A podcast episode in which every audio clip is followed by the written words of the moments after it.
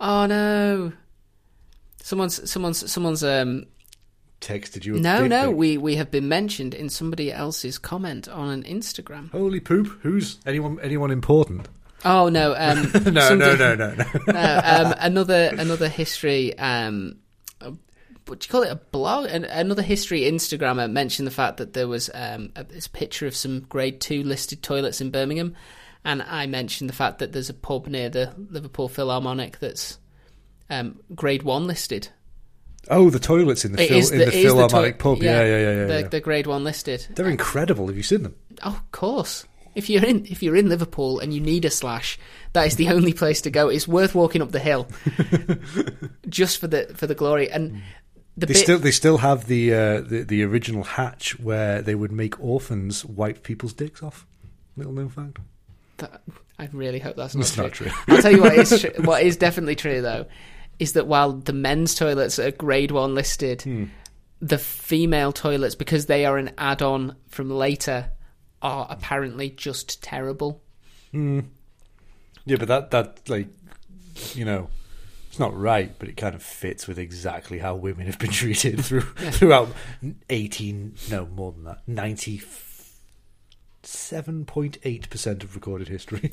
It just seems like if you've got some toilets that are amazing, you would just replicate that when you were building some female toilets. You wouldn't cheap out. Yeah, but why would you want the women to get the idea that they were cared about or respected? Yeah. Yeah. So, let's open this up, because now I'm in the comments section of Instagram rather than in the story. So, let's do this. Oh, just before, have we had it? Like, have we had any praise comments from people we don't know? No. Hey up, I'm Joe Heathcote, and this is Consistently Eccentric, a podcast where I will attempt to teach a friend of mine a lesson from British history, focusing specifically on the lesser known and less believable people and events that the history books tend to leave out. So let's get started with... This story takes place in the Georgian era, and 3 words to ease you in. Scotland, Birmingham, Manchester. Boo. Although I have to say that the important part of this story takes place in London, so... Anyway. This fucking country, man. Well, don't worry, we're not starting in this country, because in 1780, pro-slavery lawyer Robert Sewell... What a dickhead. Well, we can't say that straight away. He was pro-slavery. I know, he may have had redeeming qualities. Let's listen to him a bit. This is one of those override scenarios. Okay, well, he was appointed Attorney General of Jamaica. What? Yeah. Okay. Later, as an MP in England, he would argue against abolishing slavery on economic grounds, and would reject calls for a minimum space for slaves being transported from Africa on the ship. Right, yeah. You asked me to withhold my judgment of him and as a dick. Feel free to judge now. Well, full judge, I'm, you know... You don't like this man? No. Well, predictably... For someone who has these strong views, within a year of becoming the Attorney General, he had fathered an illegitimate child with a local woman. Was the local woman a slave? The local woman, I don't know if she was a slave or not, but she was definitely not English. She was Jamaican. This child was born on May 1st, 1781, and was given the name William Davidson. So didn't get Daddy's name. Of course he didn't. However, when he was 14... William was considered important enough that his father took him back to London with him when he was recalled to stand as an MP, because they'd loved the work that he'd done out there. I should have pointed out, he didn't go out there a bachelor. He was a married man. Yeah, of course he was. He decided to bring William with him, so that's nice. So in the 1780s, we were still in the time of, like, recognised bastards being, like, a part of the family. Like, you know... Not a part of the family is probably the wrong way of saying it, but part of the household, I guess, is probably the way of saying it. For whatever reason, this one particular racist lawyer decided to... Bring his half-black son back over. But don't worry, he didn't... Wow, he must have super respected his wife. Yeah, he didn't let him stay in London with them. He immediately sent him off to Glasgow to study law so that he could go into the same profession as his lovely dad.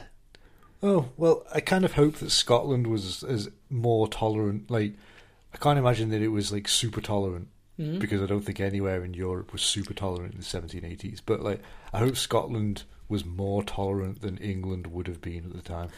Well, they were tolerant of money, certain things. They weren't so tolerant of the English, as it turned out, because while he was in Glasgow studying law, he'd been exposed to quite a lot of revolutionary politics, and he was getting quite into the idea that every man should be equal, and that there were some massive sort of fundamental things wrong with the state of the world. Yeah, yeah. What a bastard! How could anyone say that? But he turned out he was quite a good study of law, and he got so far as to be apprenticed with a lawyer in Liverpool. So he was well on the way to becoming a lawyer, where he could affect change. Is this during the slave trade still? And it had been banned by this point, hadn't it? When did Wilberforce... No, was it Wilberforce? William Wilberforce? William Wilberforce, no, it would still be having the slave trade at this point. Oh, good. So Liverpool was a great place to be a young black man. Jesus Christ. Well, but he was dressed in finery. He was looking good. He was probably pointing out to everyone, I'm a lawyer. Don't put me in there. No. I see you back there, Captain. You get those fucking chains away from me. Well, it's funny you should say that. Oh, no. Because he decided that actually he didn't want to be just another cog in the imperialist machine. He didn't want to be one of those people who was going to grease the wheels of this corrupt state. Iconoclast. So nice. He welcomed the dawning of a new century by running away to sea in 1800. Bold. Yep. It's definitely as far away from lawyering as you could get. Mm. It's quite a way, at least. I don't know. Mm. Somebody on a boat's still going to, deal with a big pile of shit. That's basically what I understand lawyering to be. Well, either way, his plan to avoid getting entangled with the British imperialistic state kind of hit a snag when he was press ganged into the Royal Navy. So Britain, we're everywhere, we're going to ruin it, and you can't stop us. Rather than helping with the paperwork to oppress people, he was directly oppressing people. He was directly on the front line of making sure that all those colonists stayed loyal. Did they even have to pay him? Like, if slavery was legal, did they even have to pay? No, because he was considered a British citizen. So he was press ganged, but he couldn't actually be a slave because he was a British citizen. Lucky for him. Mm. Well, when he was discharged sometime around 1805, his dad had hoped that William had the rebellious streak knocked out of him. Yeah. Rum, sodomy and the lash will probably do that for most people. Well, he'll be ready to settle down. I don't know, depends how much the sodomy's affected. Well, anyway, he arranged for William to have a second crack at uni. It's like, right. Oh, so he never finished I thought he'd done uni. Oh, but his apprenticeship. Now finished, right. So his dad was like, okay, you've had your gap year now. Hope it was fun. Your gap 5 years, sailing around the world, beating people up. You've got all of that out of your system. And this time, just to make doubly sure that things went the right way, his dad decided to send him to a more insular subject that he was going to do, and to a less politically minded institution, somewhere a bit further away. Hmm. So he sent him to study mathematics in Aberdeen. What was it with the Scottish universities? I think it's... Was it like in modern times where you just didn't have to pay the fees? Reading between the lines, it was a case of, I'm going to look out for you because my sense of what honour is that I can't just leave a son that I fathered out in the world. Because I don't know what situation his mother was living in, but I'm assuming it wasn't one where she could have, sent as a single Aberdeen, parent in Jamaica, sort of provided these opportunities. But at the same time, it was also, I don't really want you anywhere too near close to me because that will harm my career. Yeah, prospects. Well, it will demonstrate that I actually have no honour. Jesus Christ. So we sent him to Aberdeen. But shockingly, William didn't like the life of a secluded scholar, and he ran away again. I thought Aberdeen was a pretty happening city in the Victorian days. It's called lots of granite. This is the Georgian town. Oh, Georgian, yeah. So this time he ran to Birmingham to open a cabinet-making business. His dreams have significantly downgraded from I'm gonna roll out of the imperial system and justice for all to I will open a small trade shop. Yeah, and I don't know, and I couldn't find out where he learned how to make cabinets. Probably in the sea. Well, it's the only place that there's a gap long enough for him to have learnt a skill. But his bunkmate was, as well as being a massive sodomite, was a wood carving expert. It's great at dovetailed joints. So nary a glue gun in sight. Yeah. I don't know why he's Scottish. Anyway. No, because he jumped a boat in Liverpool. I was going to say, if he jumped a boat in Glasgow... Not a glue gun in sight, lad. No, Jesus Christ, that was appalling. I'm sorry, Liverpool. And you live in Merseyside. Yeah. Oh, God. Right, so he's got his cabinet-making business. And unlike his excursion to sea, he was left to his own devices to develop it. Nobody tried to make him do other things. He was free for the first time in his life. Oh, boss, good for him. Yeah. And he even began dating the daughter of a local merchant. So it seemed William... He's on the up and up. He's got away from his dad, found a niche, and he's ready to begin putting down some roots. Carving dovetail joints to fill that niche. He's ready to go. Mm-hmm. Unfortunately, the father of his girlfriend decided that William was just trying to get hold of the reported £7,000 dowry that was attached to her marriage.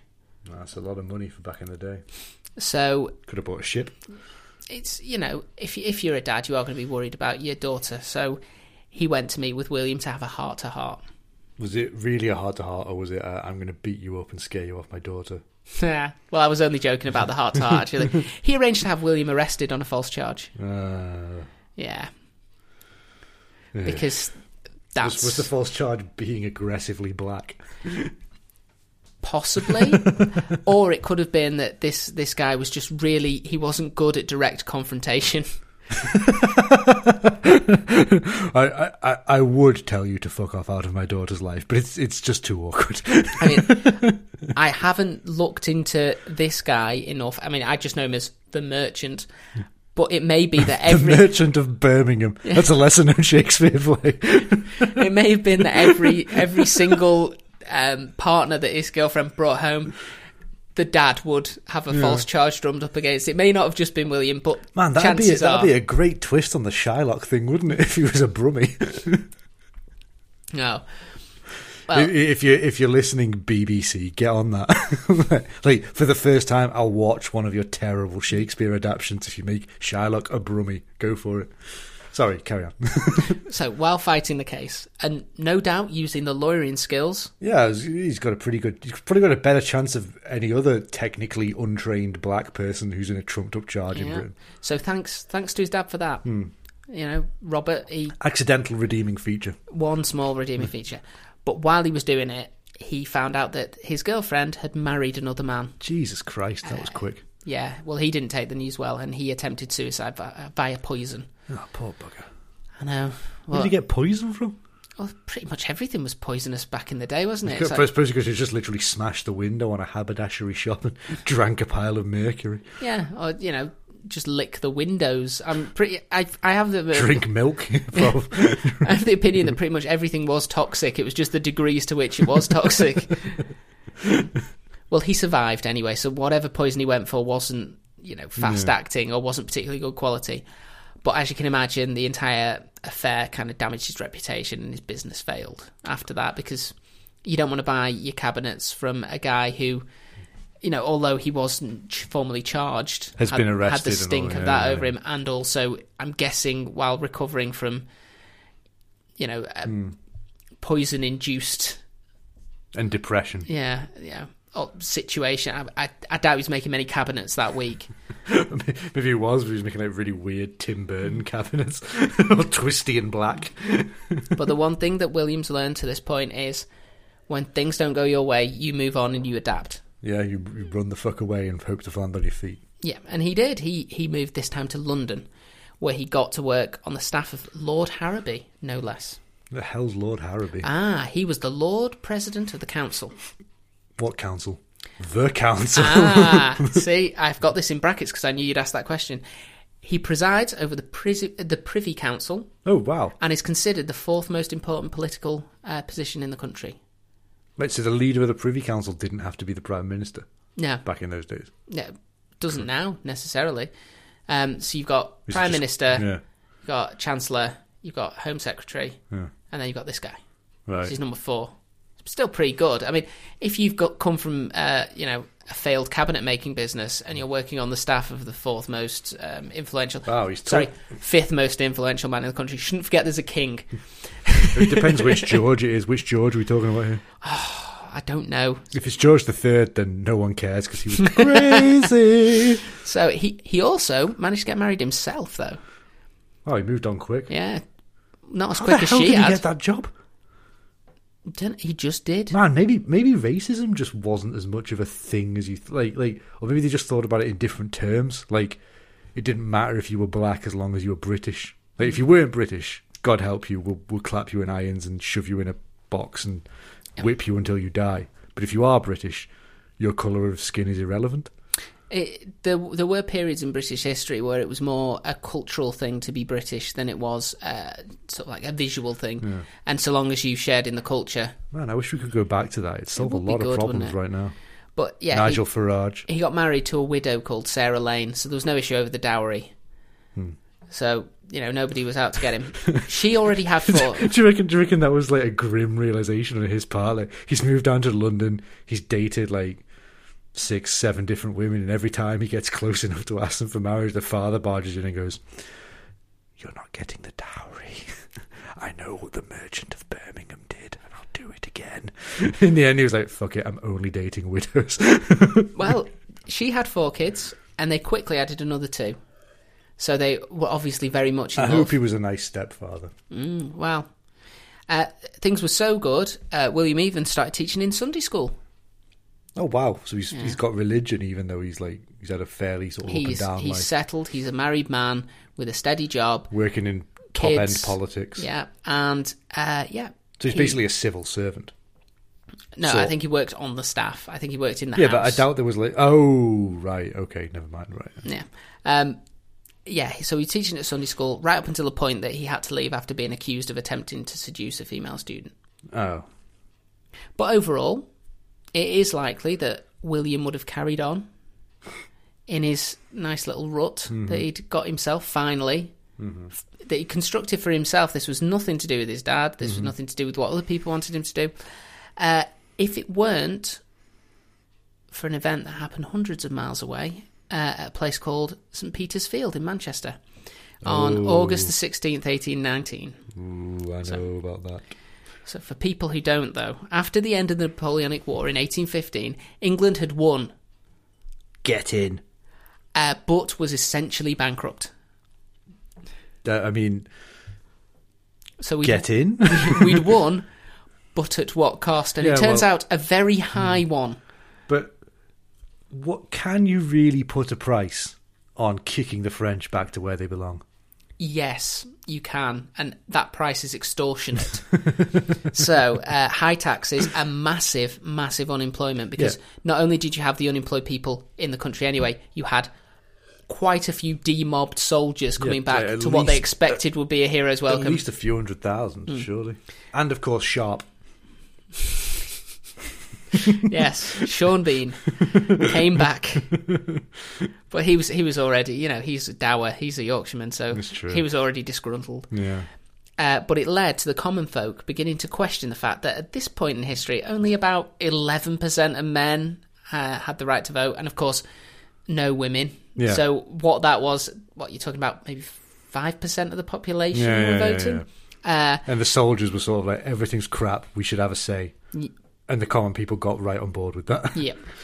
This was obviously further exacerbated by the Corn Laws, which were keeping the cost of bread, which was the main staple and foodstuff of all of these poor people, very, very extortionately and completely artificially high. Yeah. How did it work on that one? I forget. Was it like the government seized all the flour or something like that, wasn't it?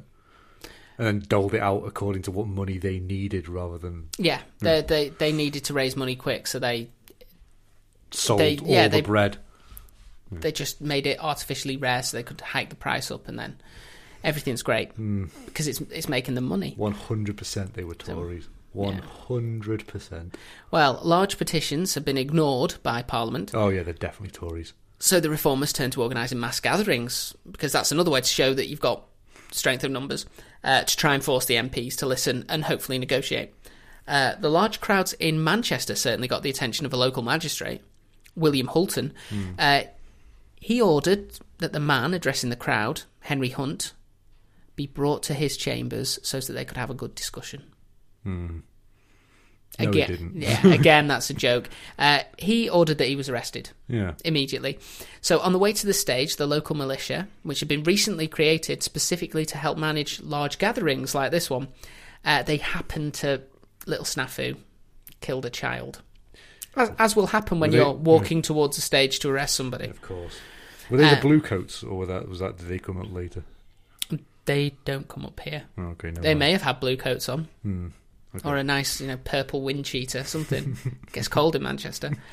More rainy, I find. But... So, as you can imagine, this incensed the up to this point quite calm crowd. Yeah, relatively calm. We're talking a large crowd sort of going, a lot. But now they're a bit more angry about the way we're going to stab you until you stop.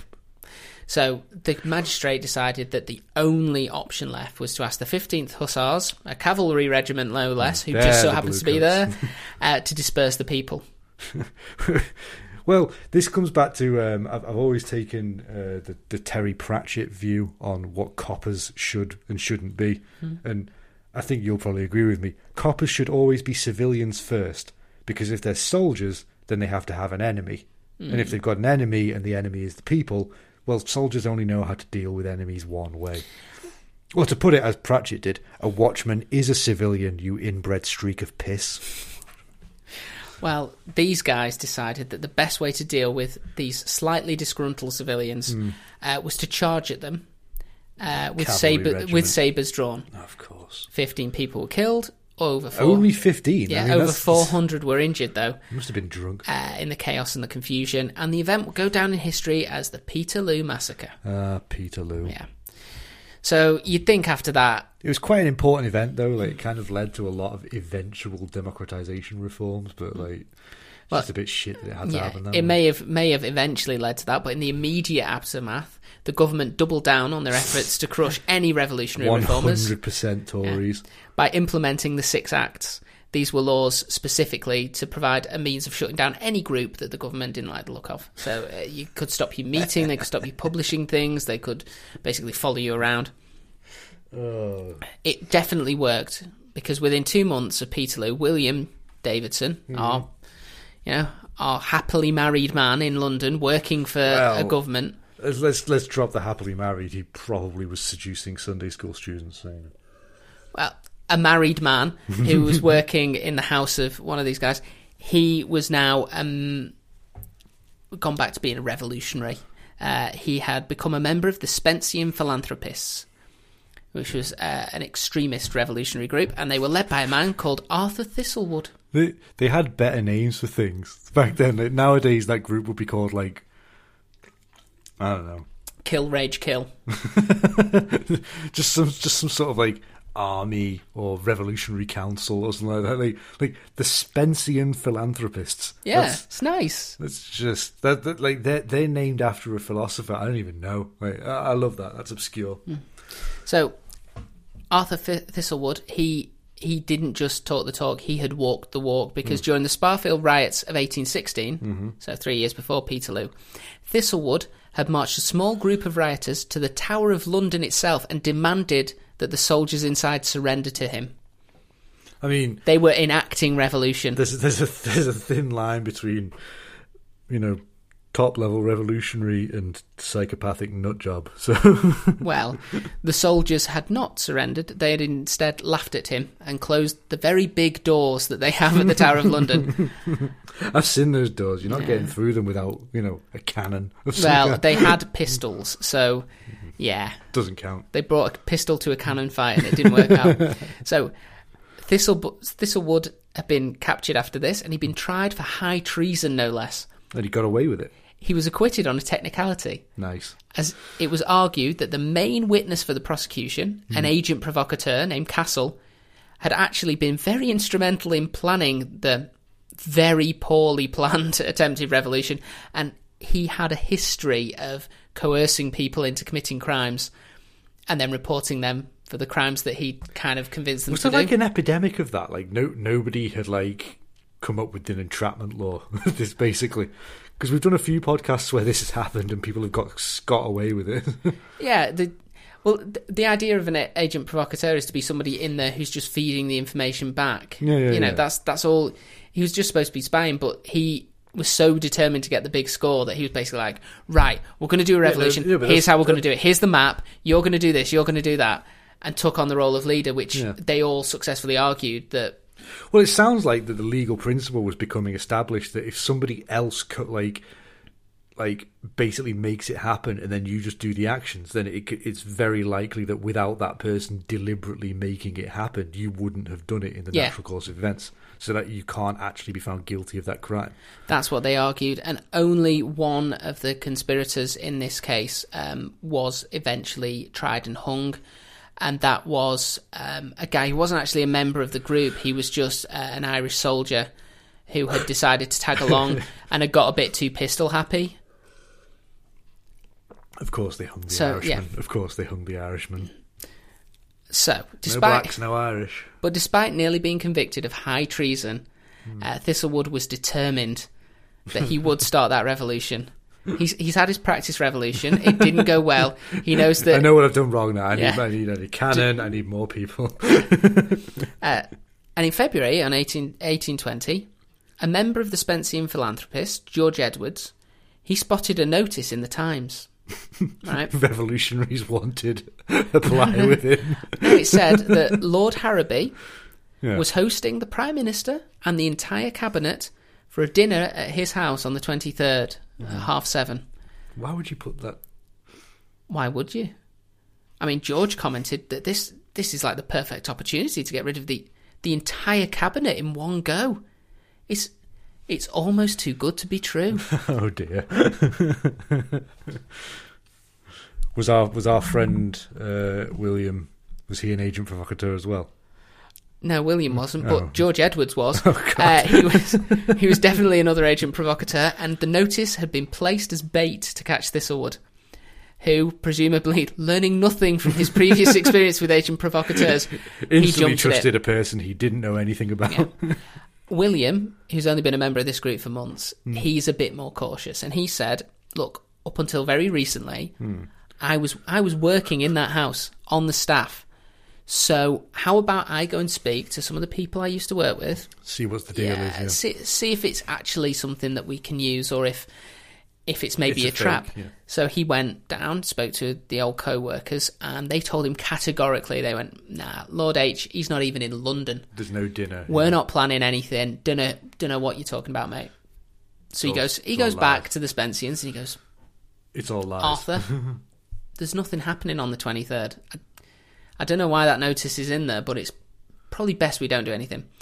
Thistlewood dismissed it out of hand and said the servant was obviously lying. Okay. Because you would. I don't think William opened his gambit with, "I'm thinking of killing Lord Harrowby and the entire Cabinet. Can you confirm he will be supping on the 23rd? I think he's a lawyer. I think he's a bit more astute than that. Jesus. Yeah. Maybe he wasn't. Who knows? But he wasn't a lawyer. He was a cabinet maker with lawyer training, who can also tie a bow knot. He can do pretty much everything Sodomize at this point. You. So, I'm not letting the Navy get away with it, man. With misgivings, with probably definite misgivings, on the 23rd of February, 1820, 11 members of the Spencean Philanthropists, including William Davidson. You went anyway. Okay. See, you're undercutting yourself. There's no chance I'm buying that this guy's a switched on dude.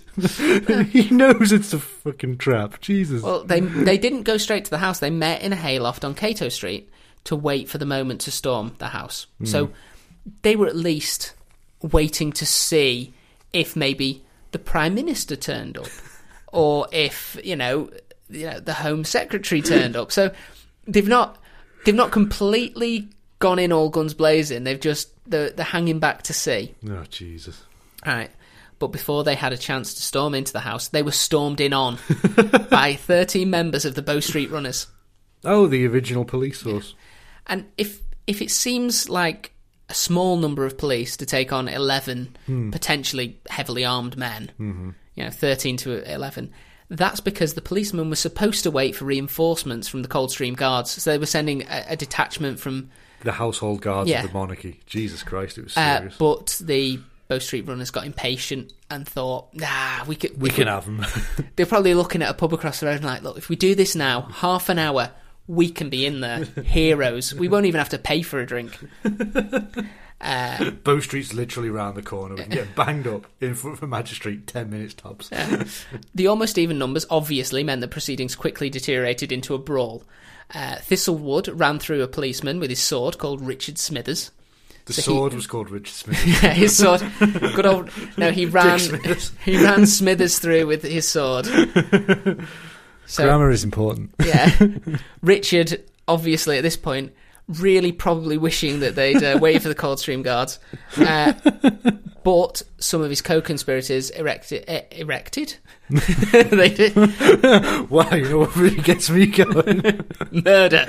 We were specifically watching my colleagues get murdered. I'm having it. So they elected to either surrender or to try and run away, leaving the Spenceans outnumbered, rather more heavily than they actually were. William himself was captured when he had his blunderbuss knocked from his hand. The blunderbuss. By a policeman with a truncheon. A blunderbuss is a terrible close combat weapon. Well, yeah, I mean, you wouldn't think blunderbuss versus truncheon, that the truncheon would come out on top, but in this particular... Just one step up from a flintlock, isn't it? Well, eventually, though, even the ones who tried to run, they were all caught, and all 11 men were placed in prison to await trial. Mm-hmm. And even worse, the police and the prosecutors, they'd learned from the Sparfield situation, and they were... Kept very stum about the age of... Well, no, they were like, we're not going to call George Edwards to the stand as a witness at all. We're just going to have it based on the merits of what actually happened, the facts. We're going to stick to that. Mm. And they also benefited from having a star witness, because they had managed to convince one of the 11 men to flip on his fellow revolutionaries and to spill the beans on everything. This is either going to be the leader or the bloke we're talking about in our story. Well, no, it wasn't either. It wasn't Arthur Thistlewood, and it wasn't William. William stayed strong, probably because he knew that if they all just stayed stum, and they all blamed it on the agent provocateur because they clearly knew who it was, then they could use the exact same defence that had worked. Yeah. So basically one of them was an idiot. Obviously that didn't really help, because the man, Robert Adams, he described the plot, what everybody did, and he was then released without charge. Well, yeah. So he didn't even get this for a shot. So this is high treason. And he didn't even get a reduced sentence. They were just like, okay, and off you pop. Have a nice day. Thank you. That's how corruption works. So William had to come up with a defence. And his first defence was to claim that he was not at Cato Street at all. He'd been wrongly identified, as white policemen found it very difficult to discern between black people. So that was his first defence. And this argument was strengthened slightly by the fact that it was exactly what had happened when he had been accused of attempting to seduce the female student at the Sunday school.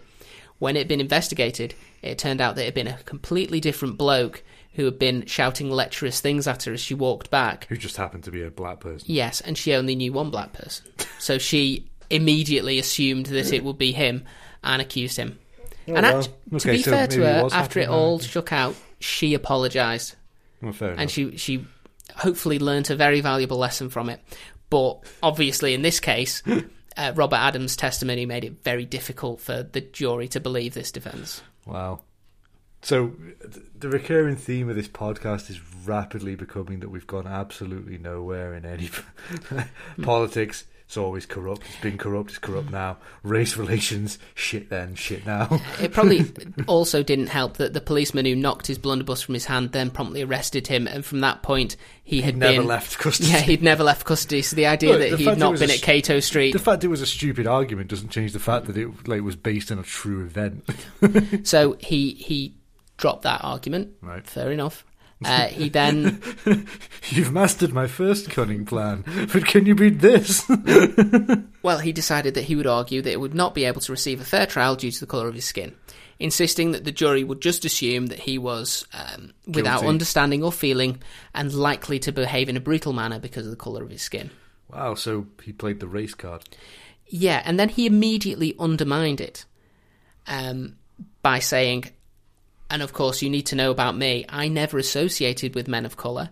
Although I am one, I was very well brought up, and I've always found most of them to be so very ignorant. So his argument... He played the race card and was racist at the same time. Yeah, so he said, no jury is going to give me a fair trial because they think that all black people are ignorant and... brutal anyway, and then he backed it up by saying, and I also believe this to be the case, but I am not. Right, so wow, talk about your moral quandaries and judging this here. He's like, is he quote unquote, quote unquote Uncle Tom? Has he just internalised racism? Jesus Christ, what a quagmire. I think this is a person who's scrabbling for some way out of this situation and is willing to try throw all the mud at the wall and see what sticks.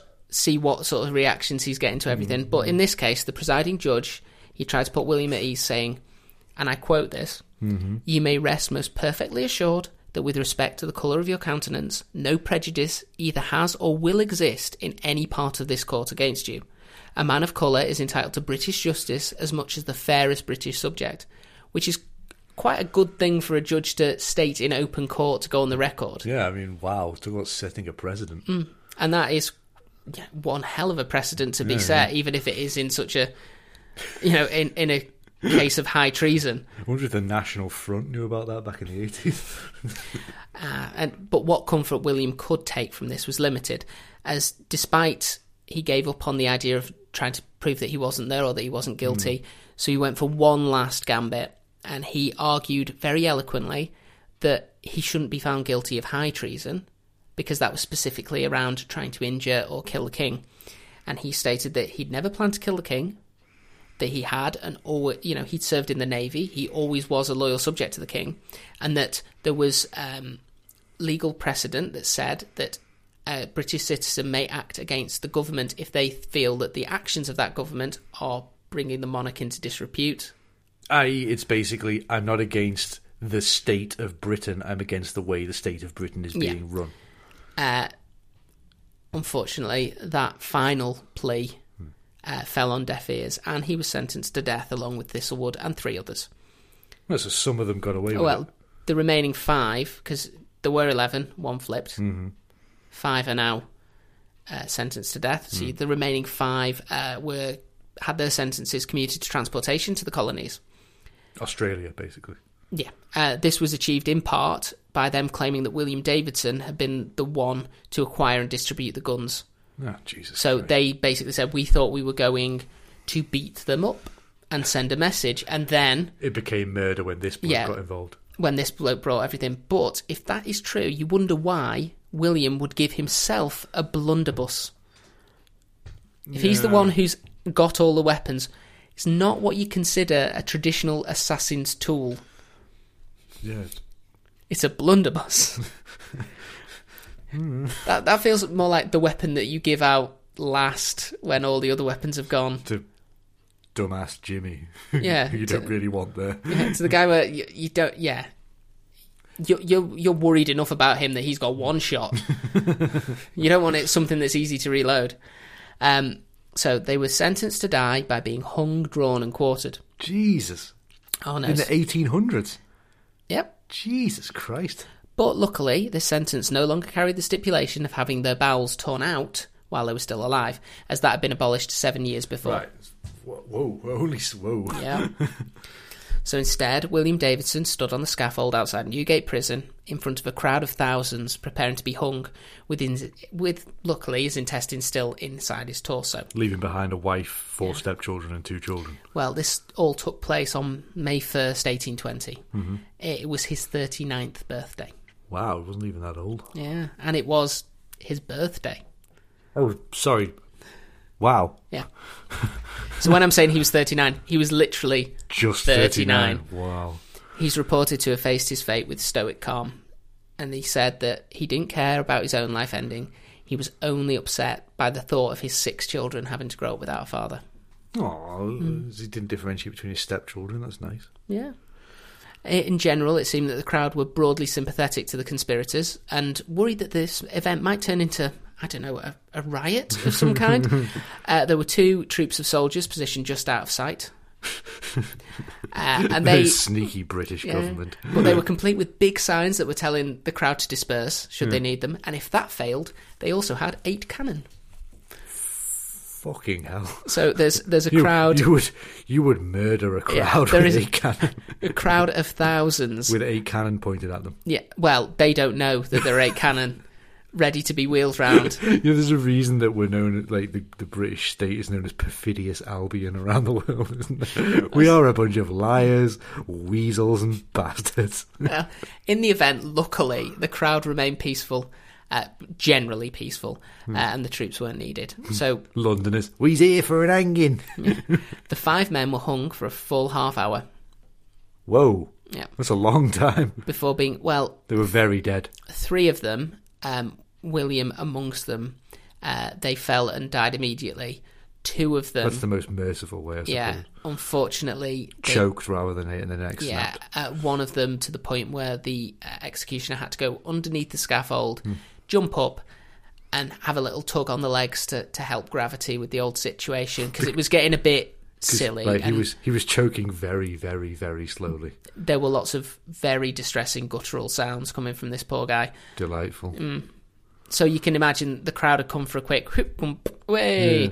They weren't particularly happy, and they were even less happy when each body was cut down, placed in a coffin, and then a surgeon came along, went up to each. He went up to each in turn, cut the head off, lifted the head, and did the whole "this is a traitor," and then popped it back in the coffin.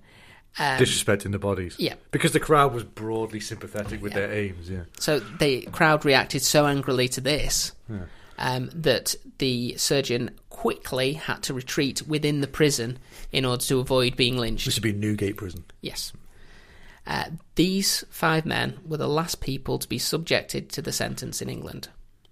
However, it remained an option on the statute books until 1870, so for another 50 years. Beheading was removed a short time later as a possible sentencing option in 1973.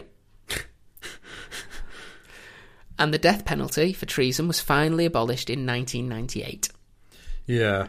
But that was I remember that happening because it was more of a sort of like, well, we all agreed back in the 40s that we were never, ever going to do this again, ever. So, yeah, well, people say Tony Blair's a war criminal, and that may be true, but at least he stopped, the death penalty for treason. People talk a lot of shit about Tony Blair, but you got to remember that back when he was running for Prime Minister, the General Election Manifesto of 1997 included the promise that no child would have to use an outdoor toilet in the UK anymore.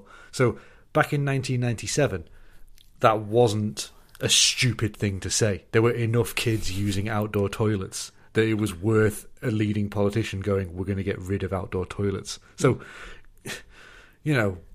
it's not that long ago, but it's also very long ago. It took us a long time to get our shit in gear. So, we just don't like poor people in Britain.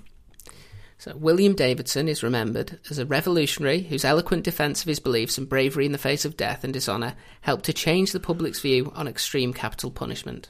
He seems to have lived a pretty straight up life. Like he didn't want to be anybody else's puppet. He didn't want to be anybody else's lackey. And when he saw injustice, he tried to take a stand against it, He seems like a straight, it's not straight, that's not the word I was looking for, a stand-up kind of dude. And poor bugger. As this is technically our Guy Fawkes Night episode, I think it's important to remember that Guy Fawkes wasn't the only person who was, hung, drawn and quartered for trying to overthrow a government, although for slightly different reasons. And that maybe it would be nice to spare a thought for people like William Davidson, who just really wanted to do something to make things better. Yeah, let's it's actually unfair to compare the two because Guy Fawkes is remembered I mean, technically he's remembered as a villain, but he's not really, because nobody gives a shit whether he was a good guy or not. But, like, he's remembered even though what he wanted to do was replace one monarch with a different monarch. He didn't want to change the system. He just wanted a monarch of a different religion on the throne. That's all he wanted. And this William Davidson just wanted... What they genuinely wanted to make the world a better place. He wanted more democratic representation. I mean, I don't know where he stands. You know, you can't let the perfect be the enemy of the good. You can't say, well, he probably didn't want women and, you know, people under 18 or whatever to vote, but he definitely wanted to improve things. Poor bugger. It's just unfortunate that rather than some of the other revolutionary groups that were all over London at the time, he hitched his wagon to Arthur Thistlewood, who apparently couldn't spot a trap at all. Yeah, that's unbelievable. So there you go. Seems loyal as well, because even though he knew it was a trap, he marched straight into it anyway, on the off chance that he might have been able to help make the world a better place. Nice man. Yeah. And that's a good place to end.